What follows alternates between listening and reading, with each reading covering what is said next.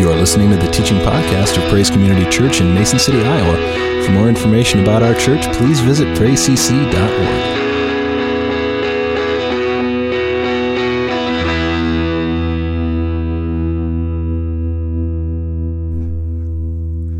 God's desire to comfort us is not in order to make us comfortable, but rather to comfort, to strengthen, to encourage, to edify us as we live for Him in a fallen, dark world. And as we're obedient uh, to his commands, no matter how difficult or how uncomfortable it may feel to us. So throughout this summer, we've been kind of, you know, slowly, uh, methodically walking our way through a series of messages kind of centered around the 23rd Psalm. And mainly, we've been looking at both the challenges, the struggles, the difficulties identified there, as well as God's response. Now, Psalm 23 is a, is a beautiful poem, and, and David wrote it uh, focusing upon the Lord as a shepherd. And he kind of describes a few of God's characteristics and attributes. And we know that God's characteristics, his attributes, are limitless. Uh, there's no end to it. And so David is just giving us a few of those characteristics and attributes. Now, it's interesting to me that in the New Testament, Jesus reveals himself to also be a great shepherd, a good shepherd.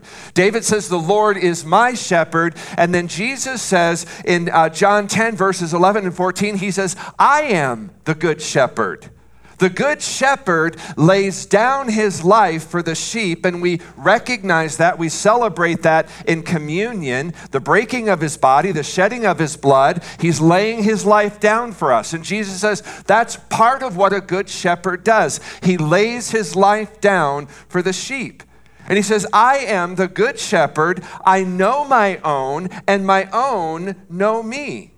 Now, if you read down just a few verses later, following those comments there in verses 11 and 14, you find in verse 19 there was again a division or a commotion or a disagreement among the Jews because of these words, those words that Jesus spoke there in verses 11 and 14.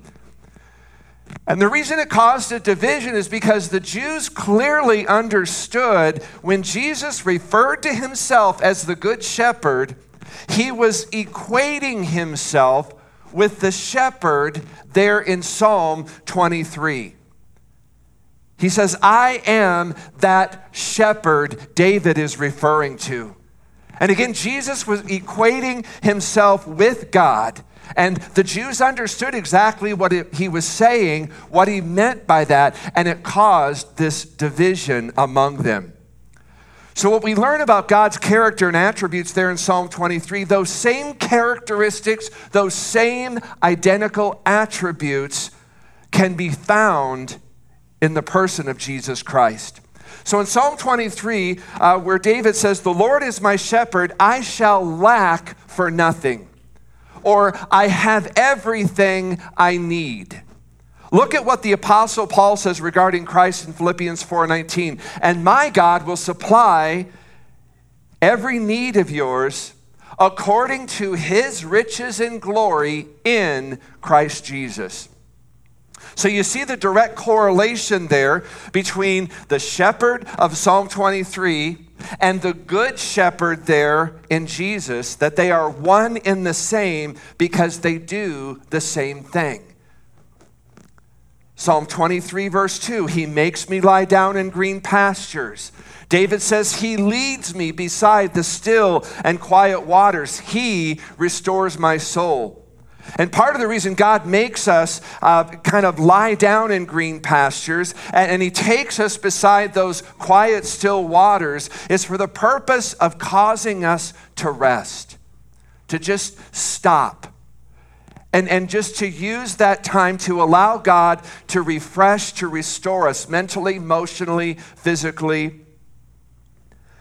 Now, look at what Jesus says in Matthew 11, beginning in verse 28. He says, Come to me all you who labor, all you who are heavy laden, and I will give you rest. Do you see the, See the correlation there? He's going to lead you beside, he's going to take you to the green pastures, lead you beside still waters. Jesus says, Come to me, all you who labor, are heavy laden, and I will give you rest. Take my yoke upon you and learn from me, for I am gentle and humble in heart, and you will find rest for your souls. For my yoke is easy and my burden is light.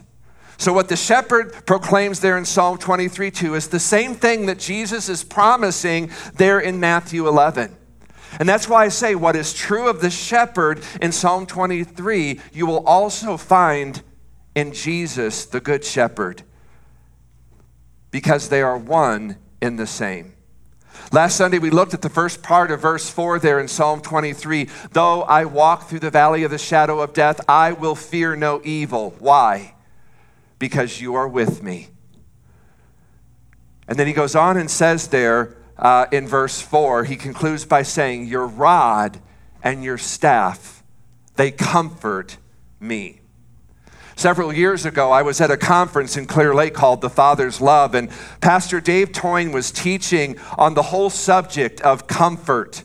And he made this statement he said, Many of us have difficulty receiving comfort from God the Father because we have never experienced comfort from our earthly fathers.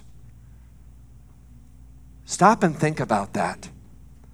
Many of us have difficulty receiving comfort from God the Father because we have never experienced comfort from our earthly fathers. When Pastor Dave made that statement, I knew that that was very true and reflective of my own life. I could honestly look back and I could never think or remember a time where I had ever received comfort from my earthly father. My, my, dad was not a mean person.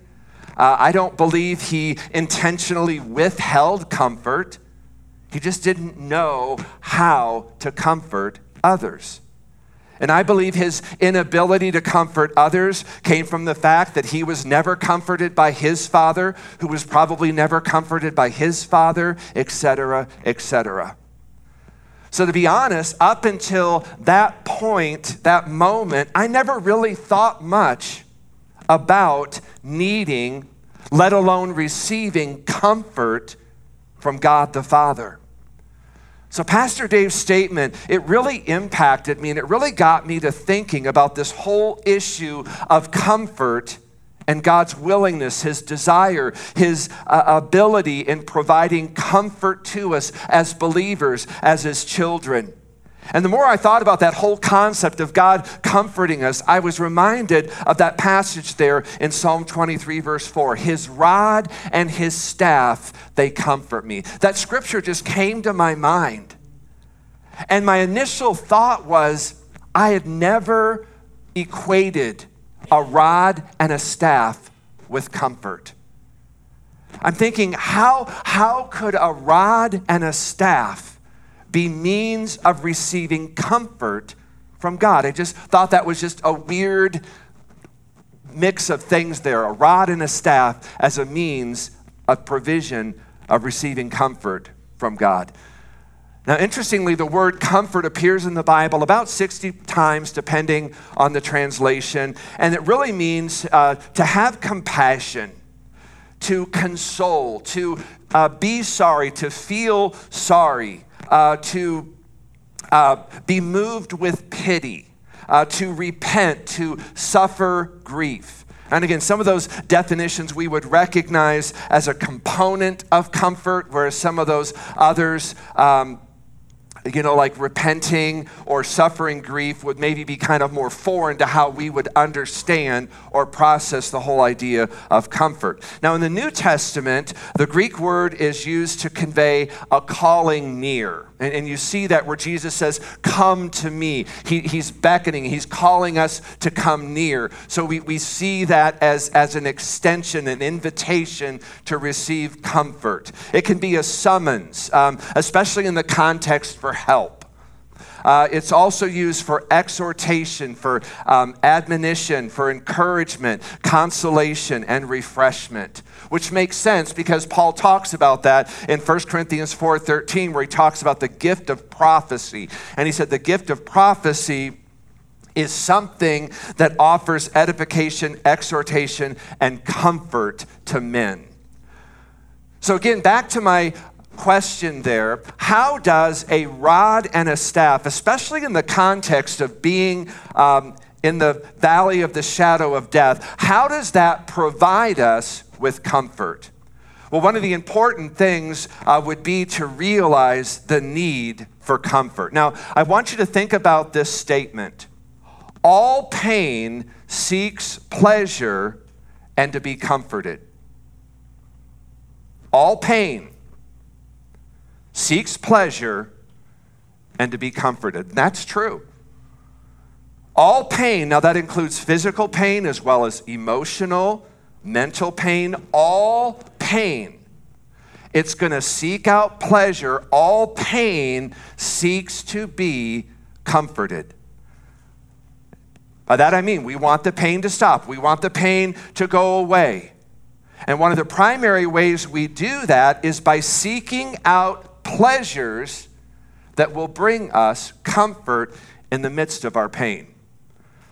Now, many of us have you know, had children, or we were children, and at one time maybe fell off of our bicycle, we got stung by a bee, or we got a skin knee, we slammed our hand in a door. I had all of that and more. And in those times of trauma, uh, we would run to our parents, we would run to an, an a you know, relative, an adult, uh, and we would hopefully receive comfort from them. And again, as we grow older and we become adults, uh, we still encounter pain. But oftentimes, in that pain, it becomes harder and harder to find the comfort that we need. Many times, as adults, we experience the pain of rejection, of betrayal, Maybe we've been on the receiving end of gossip, of adultery, of broken relationship. And many times when those kinds of issues occur in our lives, we find it very difficult to find comfort from other people. And again, because all pain seeks to be comforted,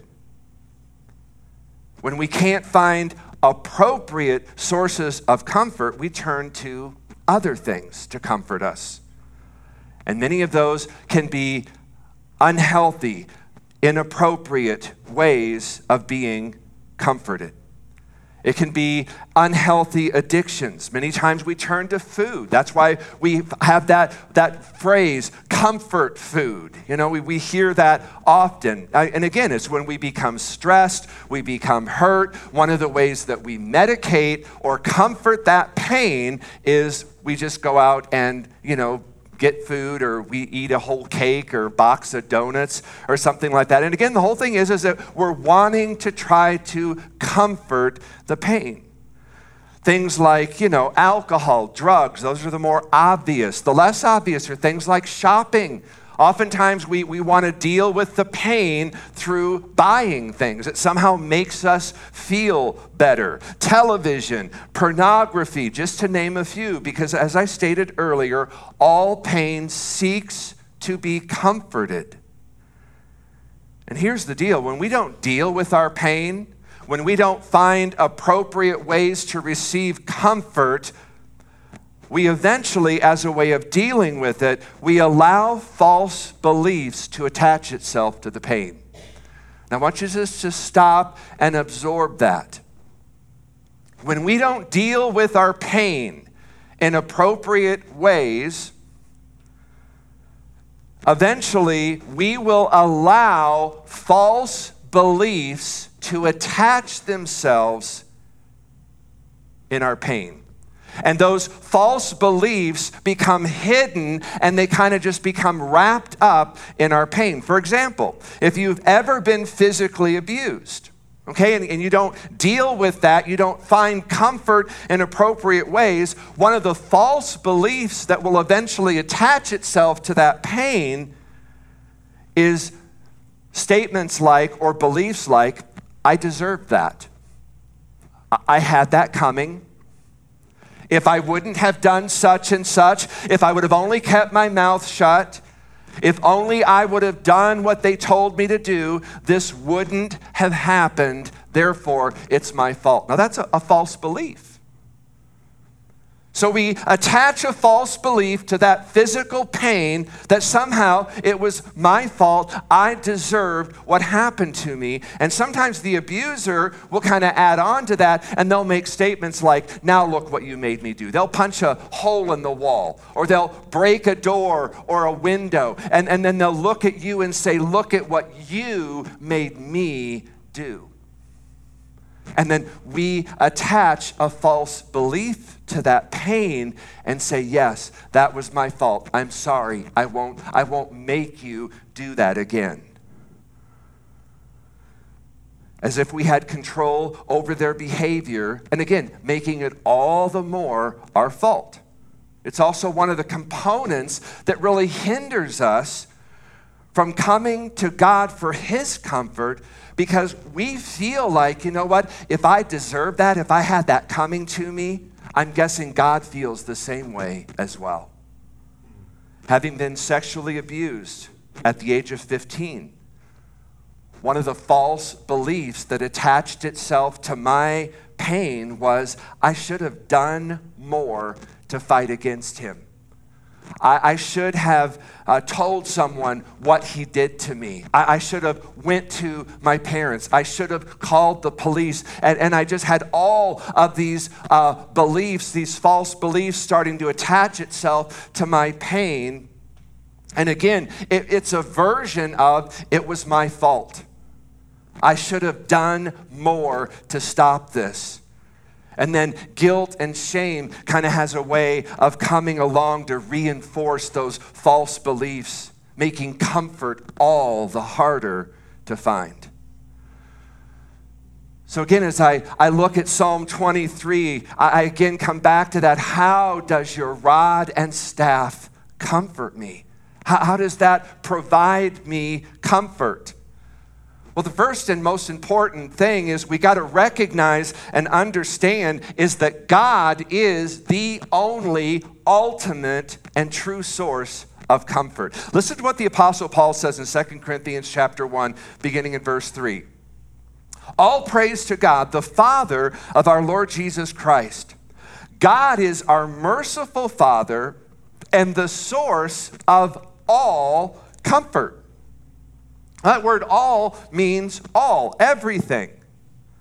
He comforts us in all our troubles. You can, you know, substitute the word, you know, sufferings, tribulations, persecution, difficulties, whatever that is. He comforts us in all our troubles so that not only do we receive the comfort we need, but we're also then able, out of the comfort we have received from God, we are now able to give comfort to them. Uh, we are able to give them the same comfort God has given us.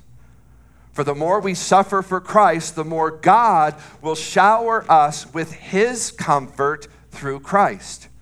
Even when we are weighed down with troubles, it is for your comfort and salvation. For when we ourselves are comforted, and again, we're, we're finding that comfort in the only true source, that's God the Father. He says, For when we ourselves are comforted, we will certainly comfort you. Then you can patiently endure the same things we suffer we are confident that as you share in our sufferings, you will also share in the comfort God gives us. Now, you find that word comfort a lot there in that verse, right? In those verses of Scripture. God is teaching us a lot about comfort. I, I would just invite you this week to just spend some time on that particular Scripture and, and, and just allow God to, to speak, to minister uh, to your heart in that. So, right there in Paul's writings, again, we learn several things about God's comfort. That number one, He is the only true source of all comfort. And, and one of the benefits, the many benefits of, of God's comfort is not only does He comfort us in our pain, but He comforts us in such a way that we are then able to take the comfort that we have received and begin to offer comfort to others who are in pain. So when we talk about his rod and staff comforting us, it's also for the purpose of extending that same comfort to others in their times of pain and troubles. Now, to understand how the shepherd's rod and staff comfort us, it's really important to understand the role and the purpose of the rod and staff to the shepherd. So, I'm just going to kind of quickly go through uh, a couple of ways that the rod and the staff are used and how those relate to comfort. So the first thing is let's look at the staff. The staff mentioned in Psalm 23, it symbolizes God's guidance and his loving kindness. Now, many of you have seen a staff or you're familiar with that. It's a very long, slender uh, stick, uh, often hooked at uh, one end, and, and is primarily used to really lead, guide, and direct the flock. Uh, sheep are notorious wanderers. Uh, and once away from the shepherd's watchful eye, sheep have a way of just getting into all sorts of mischief. The shepherd used the staff to kind of keep his sheep out of danger, would kind of use it to kind of keep them together there in the herd. And this is alluded to there in Psalm 23 2. Again, he, he makes me, he guides me, he leads me beside uh, the green pastures. He takes me to those places where there's still quiet waters. And, and the shepherd accomplishes this in part with his staff. And again, it, it's, it's a way that God brings comfort um, to them. He uses that to lead them where He wants them to go to rescue them when they are lost. Now, interestingly, again, because Jesus is the good shepherd, listen to this reference uh, that Jesus makes in Matthew 18, beginning in verse 12. He says, What do you think? If a shepherd has a hundred sheep and one of them has gone astray, does he, the shepherd, not leave the 99 on the mountains and go in search of the one that went astray? And if he finds it, truly I say to you, the shepherd rejoices over it more than the 99 that never went astray. So it is the will of my Father who is in heaven that one of these little ones should not perish. Let me just ask you this question Does it comfort you to know that if you get lost, if you wander away for whatever reason, you just wander away, you get off track in your walk, in your relationship with God. Does it comfort you to know that God is committed to looking, searching, finding, and rescuing you if at all possible. Does that comfort you? Yeah, that, that comforts me. I find that very comforting. I find that comforting not because it's what I deserve. I find it comforting because while it's not what I deserve, it's what I need. And God is committed to and focused on giving us what we need, not always what we deserve. Amen? Again, I find it comforting because how many of us have spouses, children, relatives, co workers, neighbors who aren't walking with the Lord? I find it comforting to know that while they may not be looking for Him, He, the Good Shepherd, is looking for them. God is searching for those who are lost in their journey of life. And I believe it is God's desire, it is His heart that not one of them should perish. That is how committed He is to the lost. I find and take great comfort in knowing that. Now, the rod mentioned there in Psalm 23, it symbolizes the Lord's strength and His protection.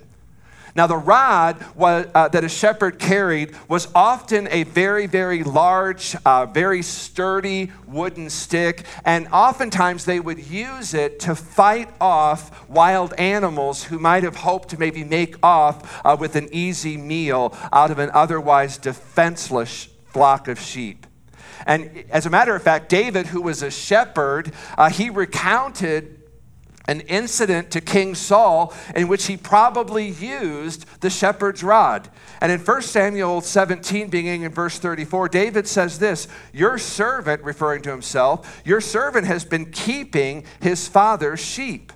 When a lion or bear came and carried off a sheep from the flock, I went after it and struck it and rescued the sheep from its mouth. When it turned on me, I seized it by its hair, struck it, and killed it. Now, most likely, what David's referring to, what he used there to accomplish that, was a rod. And again, it was used to protect the sheep and to destroy any of its enemies. Again, Jesus makes a very similar claim, the good shepherd there in John 10:10. 10, 10. He says the thief, the enemy comes to steal, kill and destroy. He said, "I came that they might have life and have it abundantly. And then he goes on and says, I am the good shepherd. And the good shepherd lays down his life for the sheep. Again, Jesus protects us from the thief, the enemy, who is intent on stealing, killing, and destroying. I love what the Apostle Paul, he, he asked this question in Romans 8, verses 35 through 39. He said, Can anything ever separate us from Christ's love? Does it mean he no longer loves us if we have trouble or calamity, or are persecuted, or hungry, or destitute, or in danger, or th- threatened with death?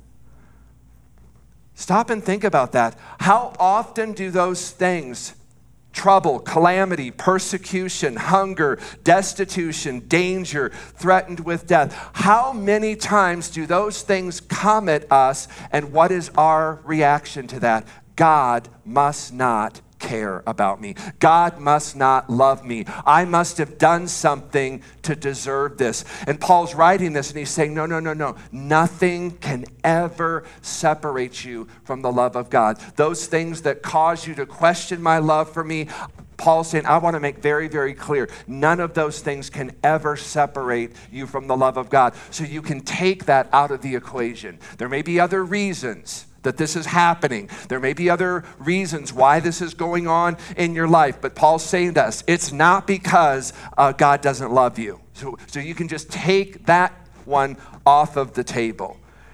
And it says, as the scripture says, for your sake we are killed every day, we are being slaughtered like sheep.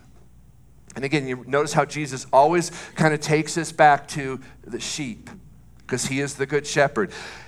No, despite all these things, overwhelming victory is ours through Christ who loved us. And again, he's just affirming that. And I am convinced that nothing can ever separate us from God's love neither death, nor life, nor angels, nor demons, neither our fears for today, nor our worries about tomorrow. Not even the powers of hell can separate us from God's love. No power in the sky above or in the earth below, indeed, nothing in all creation will ever be able to separate us from the love of God that is revealed in Christ Jesus our Lord. Now, again, you see a very long list of enemies there that are trying to separate us from God, to get us again to question his love for us. We also find comfort in that none of these things, as great and as powerful as they may be, in those times we will find great comfort in knowing the overwhelming victory has already been won for us through the death and resurrection of Jesus Christ. His victory over all the works of the enemy is now our victory. Let me just ask you do you find comfort in that? I do. I hope you do. Another purpose for the rod is discipline. We don't like that word, do we? We don't like that concept. But there are times in a flock of sheep where they would begin to kind of fight amongst themselves, and the shepherd would use the rod to kind of bring correction, uh, discipline the one that's kind of causing the trouble. And, and again, he's trying to bring harmony and unity and peace back into the flock. Discipline was used to keep sheep from hurting themselves or hurting other sheep in his flock. Again, it was never, ever used. God never uses discipline to abuse or to overcorrect. God will never say, Oh, I think I went too far with that.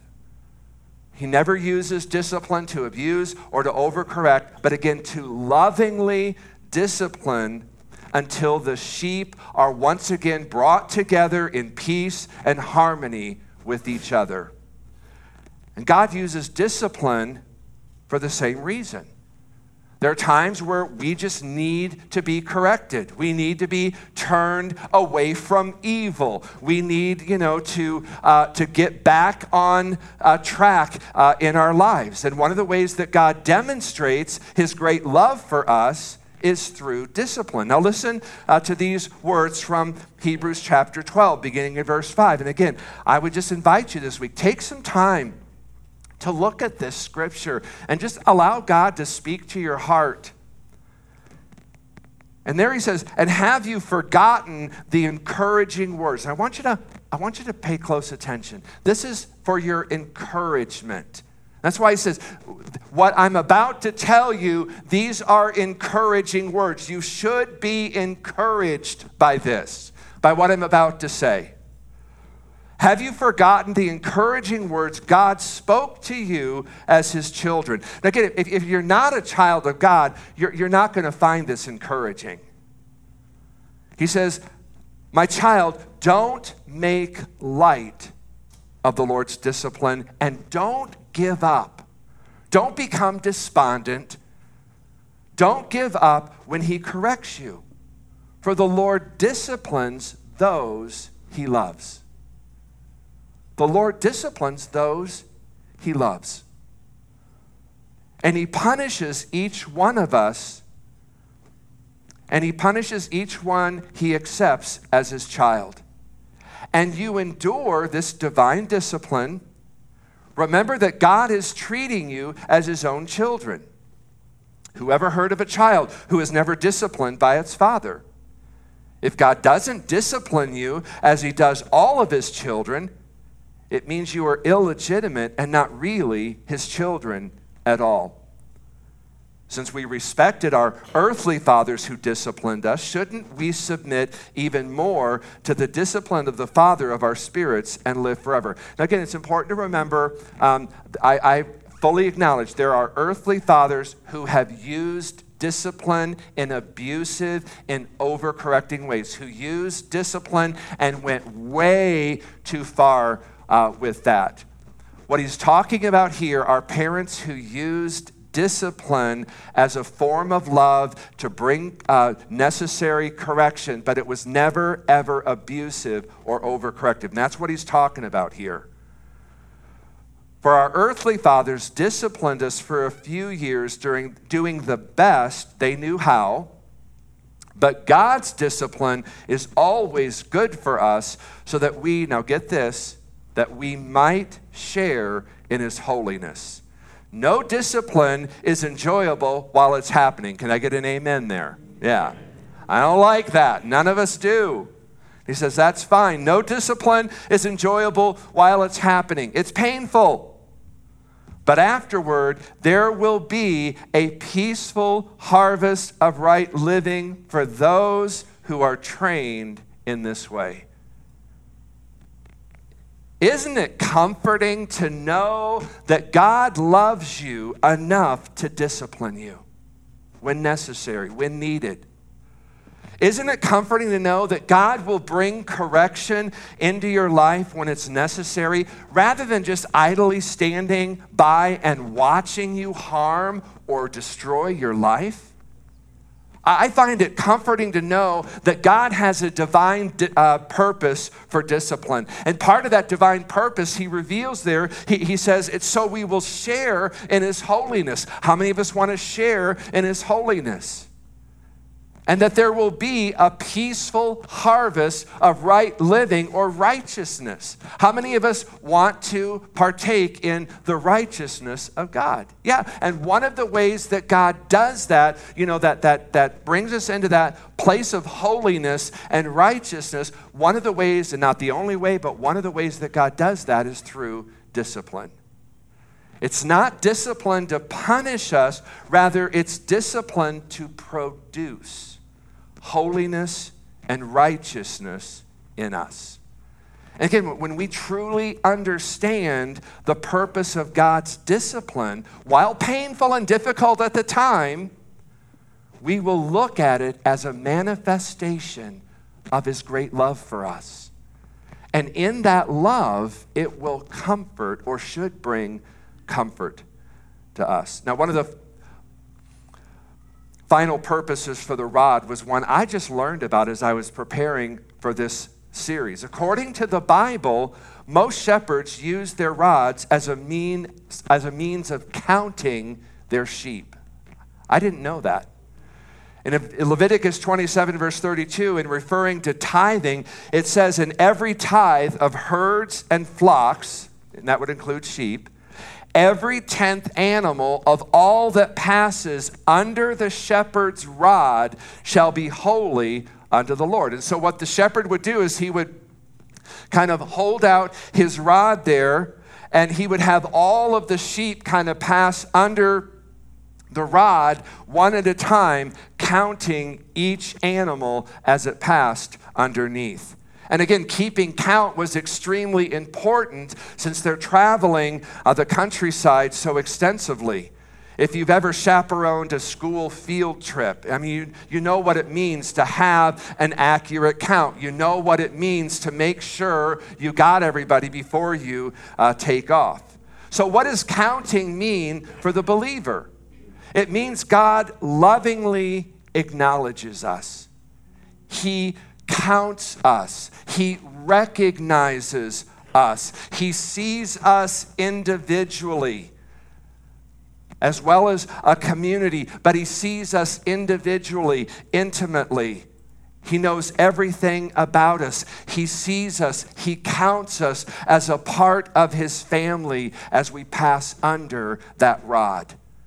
He offers us assurance of His continual presence, His protection, His attentiveness when we follow Him wherever He leads us. So, again, passing under His rod, uh, again, it's not a method or a form of discipline or correction, but rather a source of great comfort and faithful love in that He knows me, He sees me, He recognizes me knowing more about the shepherd's tools, his rod, his staff, and how they're used, again, it, it is a source of great comfort, of hope, of encouragement, no matter what our circumstances may be.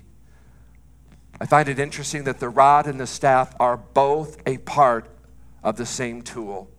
They're working together in God's hands to remind us of His everlasting faithfulness and love, his attentiveness, and his presence. As God's children, I believe we can take a deep breath in knowing that God is always with us, always protecting us, always watching over us, always guiding us, ready to come searching for us when we get lost, always ready to defend us, always ready to correct us, and always leading us to a place of rest and restoration. And in that, we can take great comfort. Amen? Let's go ahead and stand together this morning. What I, what I want to challenge us with this morning is I want us to ask for God's discipline. Okay? Particularly if there are areas in our life this morning where we just kind of feel like we are, we are in um, a lot of pain or we're in a lot of discomfort. And part of what God wants to do um, in that discipline this morning is, is He wants to remove any kind of false belief that has attached itself to that pain. Some of you here this morning, maybe uh, some of the pain that you're in this morning, one of the false beliefs that's attached itself to that is that you feel unworthy, or maybe you feel like I deserve this. Um, and or maybe there is just a fear uh, because maybe you've been harshly disciplined by an earthly father. And so when you hear this concept of the discipline of God, it just causes great fear um, in you this morning. And I just believe that God wants to break that off of you this morning. And that's, that's a part of His discipline. And the way that He's going to do that is, is He's going to do that by revealing to you who He truly is, what kind of Father He truly is, that He is the God of all comfort, that He is the, the shepherd, uh, that He is able to lead you and to guide you in every way you need to be lead, led and guided this morning. And so I, I just feel like what, what God is wanting us to do this morning is just to be open uh, to any areas where God would want to bring discipline or correction. And again, for some of us, it may just be a minor tweaking. Others of us, it, it may be a major thing that, that God wants to uh, work at um, in our lives this morning. And again, part of that is just being willing and open and saying, God, I know if you're going to discipline me, if you're going to bring correction, it's because you love me so much. So, Father, this morning, I just pray for any uh, here this morning, Father, that maybe have just avoided, Lord, or, or they're just very, very fearful of this whole concept of the discipline of the Lord. And Father, this morning I just pray that through your word, God, that we would begin to again see the, the true purpose of your discipline. It, it is to, again, instill within us a sense of holiness and that, God, that, that you're wanting to also instill in us this sense of being righteous, of being in right standing with you. And part of what sometimes prevents us from being in right standing, God, are just false beliefs. It, can be lifestyle choices that get in the way of, of what you're trying to establish in us in holiness and in righteousness. And so this morning, Father, we just want to give you permission to just come and, and God, I know that, that Jesus said, I am gentle and I am humble in heart. And so I know, God, that when you begin to move in, in, in discipline, God, it's going to be in gentle and humble ways. And we thank you for that. We can take comfort in that. And when we truly know, God, that you're going you're going to bring that discipline in gentle and humble ways, God it just allows us to open up and say, God, bring that. Work whatever discipline needs to be worked in me. And, and I'm, I'm, I'm speaking that first and foremost for myself. So, Father, this morning, we, we just, we release any fear. We let go of any preconceived unbiblical, ungodly ideas that we have about discipline and correction. We thank you for your word that again reveals what it is you're doing, how you want to do it this morning, Father, and we find comfort in that. And so, Lord, this morning we just we invite you, we welcome you, we receive again your discipline, your correction in our lives. And Father, as we find comfort in that, Father, we thank you, Lord, that we're then going to be able to take the comfort that we have received from you, and that, God, we're going to be able to, to extend that comfort to others in their times of trouble and difficulty. And Father, again, I just thank you for helping us to understand that you are a God of comfort. And Father, for the ways that maybe we have turned to other sources of comfort and not to you, Father. We repent of that this morning. And God, help us to truly know what your comfort really is, God. To know that intimately, to know that personally, God. so that in our times of pain, in our times of difficulty, God, that we can truly come to you, the one and true source of all comfort. And we thank you that Jesus has made a way for us to come and to experience the comfort of our Heavenly Father. And it's in His name we pray. Thanks for listening. Amen. For more information about Praise Community Church, including gathering times and events, please visit us at praisecc.org.